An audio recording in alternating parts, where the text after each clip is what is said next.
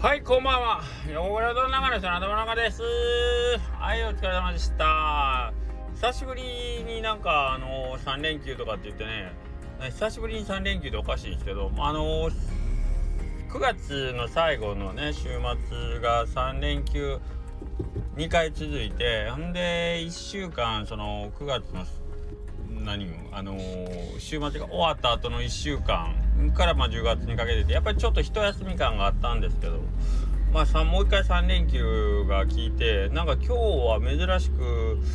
珍しくというか僕ちょちょいちょいあのー、駐車場見に行ったんですけどうちの店にしては珍しくちょっと県外のナンバーの方とかもいらっしゃってありゃりゃっとこうねなんか県外の方は動いてらっしゃるのかなという感じで。したね。はい。ほんであの突然ですけどもう冷やししっぽくなんかももう昨日おとといぐらいで寒くなっちゃったんであったかしっぽくに切り替えてまして県外の方にしては割としっぽくなんかまあまあ出てたような気もするんですけどまあかけうどんもまあ多かったですけどなんかちょっと人がまた動いてるのかなとは思います。ただえっ、ー、と今日はあのあれなんですよ。うち町内が運動会だったんでえっ、とまあ運動会関係でちょっとご家族さんがなかなか今日は食べに来て来られてない分県外の方がちょっと目立ったんかなという気もせんでもないですよね。それもなんか玉がまあ久々に売れましたね。10玉超えのお客さんが、まあ、割と何人かおったんでおおみたいな。15とか 18とかええー、って言いながらこうお昼前バタバタしてましたね。なかなかね12時にあの行列の中で10玉っていう勇気もまあまあ僕すごいなと。10玉くださいってこう明らかに言ってるけど後ろのお客結構おいおいみたいな顔 で見てますけど気づいてますみたいなね。とこもあったりするけどまあまあえっ、ー、と今日はなんとか行けましたがはいえー、そんなわけでですね。えっとなんかあのその今文化祭とかもやってるでしょ？学園祭文化祭。んでまあえー、中間テストとかなんかそんななんかいろいろ学校行事が重なってたり。で修学旅行とかもなんかやるとね場合によってあれで。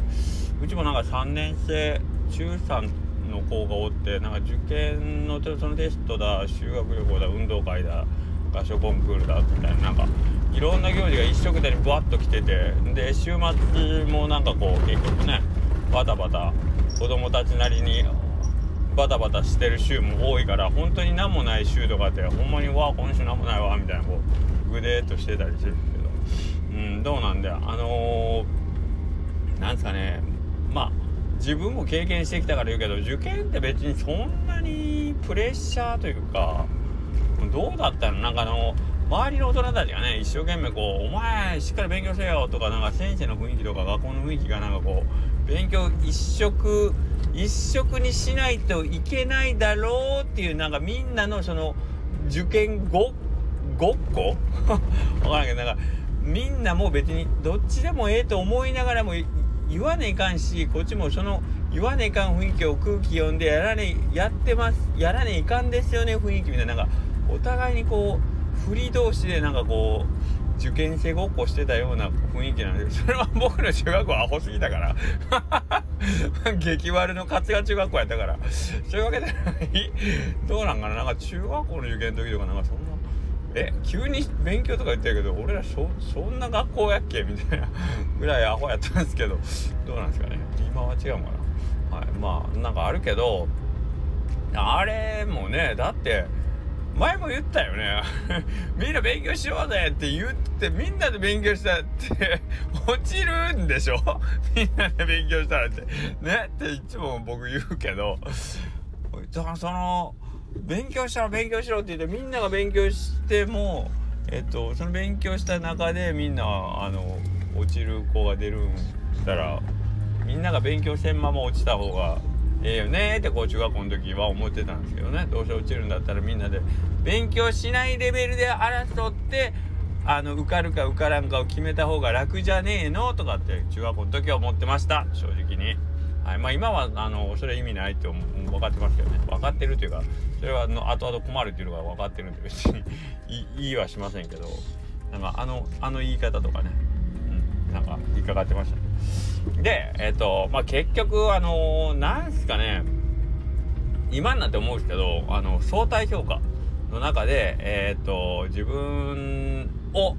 自分自身が自分を評価する時に相対評価の中であの評価するのではなかなかえっ、と面白くはねえよなっていうのがある。相対評価っていうのは他人と比べてってことですね。自分の過去の自分とかじゃなくて他人との評価で、えーと、自分の位置を規定したり自分のやりたいことを規定するっていうのは非常に、えー、もったいないしあまりこう幸せになる雰囲気がないので、えー、常に軸を自分の中に持つっていうことの方に、えー、重きを置いて、え何事も取り組むべきっていうことを学校できちんと教えろやって僕は思いますけどね。なんか常に順位とかね、えーと、平均とどうだとかね、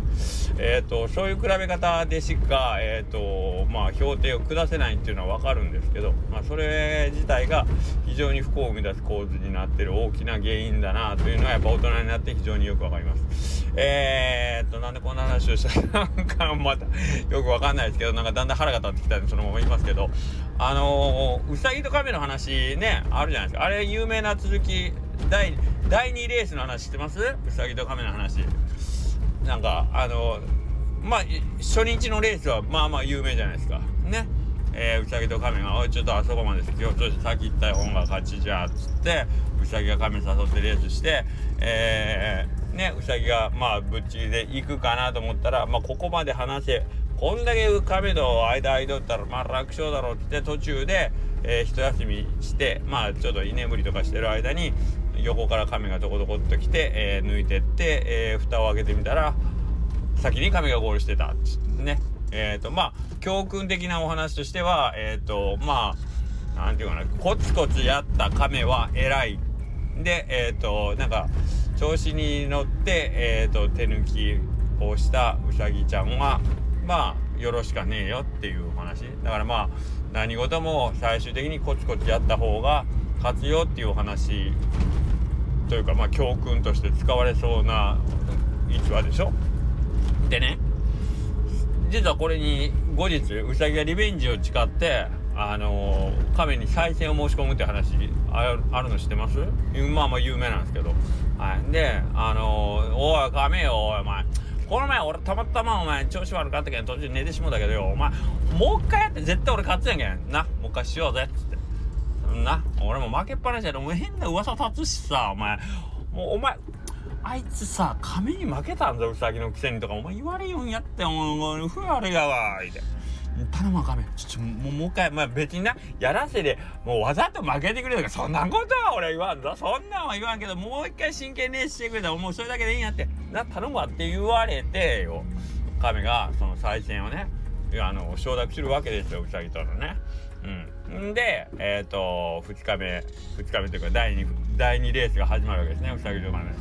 はい。で今回はえー、うさぎは飛ばしに飛ばしてね。ぶっちぎってぶっちぎって。で途中で休むかなと思いきや俺もバカじゃないと。前回途中で寝てお前どえらい目におたがなと。今俺はもうほんまにもう街中の笑い物になっとるかなみたいなそんなお同じミス俺はしないよっつって。で、えー、途中で一休みすることなくそのままぶっちぎりでゴール!ね。もうニッコニコのうさぎニッコニコのうさぎでゴールで亀を待つわけですよ。で亀は来るわけですね。こっちよちよちよちと、まあ、いつもと同じペースで。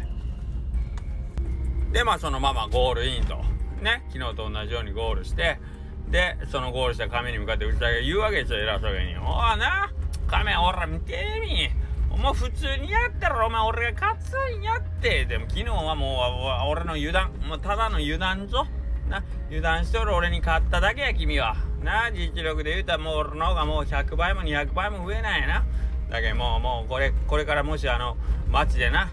おいおい亀くんすごいやん君。ウサギに勝ったやんってなとかって言われたっていやいやもうあれ僕もうちょっとほんまむちゃくちゃに思う運が良かったからウサギさんが油断しただけで。もう僕その辺あのねその大したことないでしょちゃんと言うてくれよと。俺にもメンチがあるんやけみたいな。まあブサイからしたらね。まあ言い訳もしたなる気持ちもわかるけどまあブサイクな言い訳しょるわけですよ亀に向かってね。でもう亀くんまあそうやってウサギがなんかゴニョゴニョゴニョゴニョなんか言うとるなと思ってふんふんって別に